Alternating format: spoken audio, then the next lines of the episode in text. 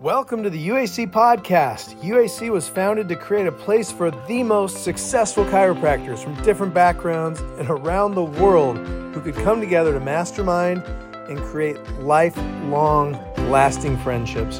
Our profession's unique, and surrounding yourself with the genius inside of UAC is a formula to grow personally and professionally into the life you've always known you're capable of achieving.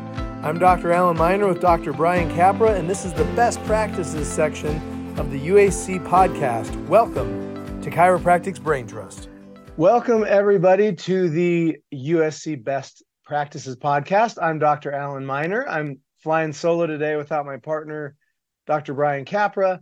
We have one of my favorite UAC members, Dr. Leah Meadows. She has been a member of UAC as long as I've been around UAC. I don't even know. How many years have you been a part of that, Leah? I think six or seven. Yeah. So maybe I was yeah. a little older than you, but um you and your husband have a beautiful practice in Kirkland, Washington, and I only remember that and think of you every time I go to Costco because I know that's where the name for Costco products comes from.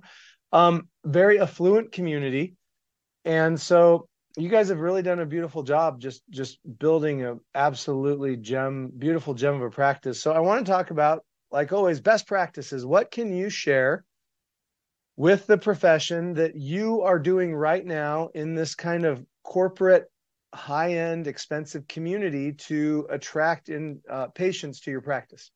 Ooh, well i love that question. And first i want to say thank you for having me on dr Alan.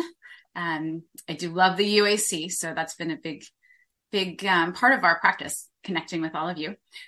Now with the the corporate marketing that we do and the structure, we weren't able to do it for a while due to COVID. Um, but since COVID and opened back up here in Washington State, um, we've been hitting it strong and it's been great. And we realized how big, I mean, we already knew it was such an impact on our practice anyway, but really being able to service our local community and there's such a want for this um, it just made us appreciate it that much more than we had in the past when it was something that we'd done for a decade or more. But you guys were locked down most people don't realize like you guys had a hard lockdown in your community and so you weren't able and so now you're starting to get back out into these companies. What is